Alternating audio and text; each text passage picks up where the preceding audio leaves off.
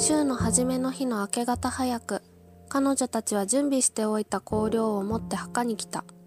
見ると石が墓から脇に転がされていた。そこで中に入ると主イエスの体は見当たらなかった。そのため途方に暮れていると見よまばゆいばかりの衣を着た人が2人近くに来た。彼女たちは恐ろしくなって地面に顔を伏せた。するとその人たちはこう言った。あなた方はどうして生きている方を死人の中に探すのですか？ここにはおられません。蘇られたのです。まだガリラヤにいた頃、主がお話になったことを思い出しなさい。人の子は必ず罪人たちの手に引き渡され、十字架につけられ、3日目によみがえると言われたでしょう。彼女たちはイエスの言葉を思い出した。ルカの福音書24章1から7節。最近教会の外でもイースターという言葉を聞く機会が多くなったような気がします。キリスト教における本当のイースターの意味について今回はお話ししたいと思います。ご存知の方も多いかと思いますがイースターとは復活祭を指します。誰の復活かというとキリストの復活です。キリストが十字架で人の罪をあがなうために死んだ後、蘇ったことを記念した祭日です。これはキリスト教にとってクリスマス以上に重要な出来事と言っても過言ではありません。主が今生きているということがキリスト教信仰の基盤であり、聖書に書かれていることがただ2000年前に起こった出来事というだけでなく、私たちに今現在関わってくるということの理由だからです。もしキリストが今生きていなかったら、キリスト教はとっくに廃れているでしょう。キリストが今もなお人々を動かし、人を変える力を持っているのは、まさしくこの方が今生きておられるからなのです。パウロはこのことを次のように説明しています。もし死者が蘇らないとしたら、キリストも蘇らなかったでしょう。そしてもしキリストが蘇らなかったとしたらあなた方の信仰は虚しくあなた方は今もなお罪の中にいます。そうだとしたらキリストにあって眠った者たちは滅んでしまったことになります。もし私たちがこの地上の命においてのみキリストに望みを抱いているなら私たちは全ての人の中で一番哀れなものです。しかし今やキリストは眠った者の初歩として死者の中からよみがえられました。死が一人の人を通してきたのですから死者の復活も一人の人を通してくるのです。アダムにあって全ての人が死んでいるようにキリストにあって全ての人が生かされるのです。コリント人への手紙第115章16から22節。キリストが世に下り神の子として成し遂げたことで重要なことは主に2つあります。それは罪からの救いと死からの解放でした。旧約聖書の初め、創世記を読むと、なぜ神が世にキリストを使わしたのかを理解することができます。創造の初め、人は神の似姿として、極めて良い存在として創造されました。人は神を完全に信頼していました。人が住んでいたエデンの園には2本の象徴的な木がありました。命の木と善悪の知識の木です。命の木は人に永遠の命をもたらす木であり善悪の知識の木は人に死をもたらす木でした。神は人を養いあなたはそのどの木からも思いのまま食べてよい。しかし善悪の知識の木からは食べてはならない。その木から食べるときあなたは必ず死ぬ。創世記2章16から17節と彼らに語りました。ところがある時神に対する疑いをもたらす存在に出会いました。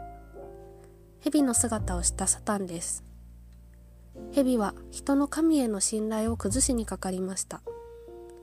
蛇は神が禁じた善悪の知識の木の実を食べるように人に勧めるためこう言いました。あなた方は決して死にません。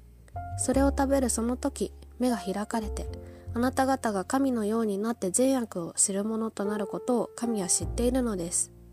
創世記3章4から5節。人は神に疑いを持ち神の言葉でなくサタンの言葉を信じました。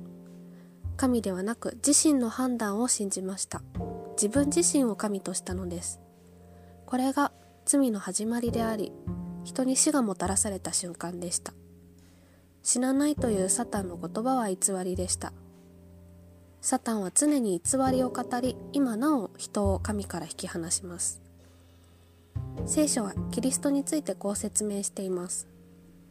神は実にその一人子をお与えになったほどに世を愛された。それは御子を信じる者が一人として滅びることなく永遠の命を持つためである。ヨハネの福音書3章16節。神は愛です。神から離れた心つまり愛から離れた心が罪です。犯罪に刑罰があるように罪には罰が伴います。キリストは愛する私たちの罪を代わりに背負って十字架での卓形によって贖うためにお生まれになりました。このことによって信じた者にはキリストによって罪の許しが与えられるようになりました。人の初めの罪は神を疑ったことでした。それゆえ神は私たちに再び神を信頼することを求めているのです。また善悪の知識の木を食べたことによって人に死がもたらされましたがキリストは復活し全ての人に永遠の命を与える存在となりました。死を滅ぼしたのです。神はキリストによって命の木を回復させました。キリストは初歩となり信じる全ての人に死からの復活の希望を与えたのです罪の報酬は死です。しかし神の賜物は私たちの主キリストイエスにある永遠の命です。ローマ人への手紙6章23節神は死をもたらした善悪の知識の木ではなく永遠の命をもたらす命の木キリストを選ぶように人に求めています神ではないもの。自分自身の知識を信じるのではなく神を信頼するように示しています。神と共にいて死の道ではなく命と祝福の道を選ぶように求めています。キリストは罪と死を克服し許しと永遠の命を人にもたらしました。キリストが復活したことは聖書の中に多くの人の証言とともに記されています。キリストが入ったはずの墓は空の状態で発見されました。そして聖書に記されている1世紀の人々から今に至るまで世界中で多くの人がその後キリストに直に再び出会うことになります。私もその一人です。もちろん私にも神に対する疑念が襲ってくる時があります。しかし聖書の御言葉によって再び立ち上がれる時また祈りの答えが与えられる時苦しみの中で助けが与えられる時道が開かれる時キリストを信じる者の一人である私はあらゆる時に神を見るのです。目には見えませんが確かに存在するという確信が私の心に差す光によってわかるのです。キリストの弟子たちはエマオという場所への道で復活したキリストと出会い彼と話しながら心が燃える経験をします。自分が話している相手がイエス・キリストだと彼らに分かった瞬間彼らの目が開かれると同時にキリストの姿は消えてしまいます。キリストは目には見えませんがそれゆえに私たちの一番近くにいることができるのです。未だかつて神を見た者はいません。私たちが互いに愛し合うなら神は私たちのうちにとどまり神の愛が私たちのうちに全うされるのです神が私たちに御霊を与えてくださったことによって私たちが神のうちにとどまり神も私たちのうちにとどまっておられることがわかります。ヨハネの手紙第1、4章12から13節神は死んでいません。キリストは今ここに生きています。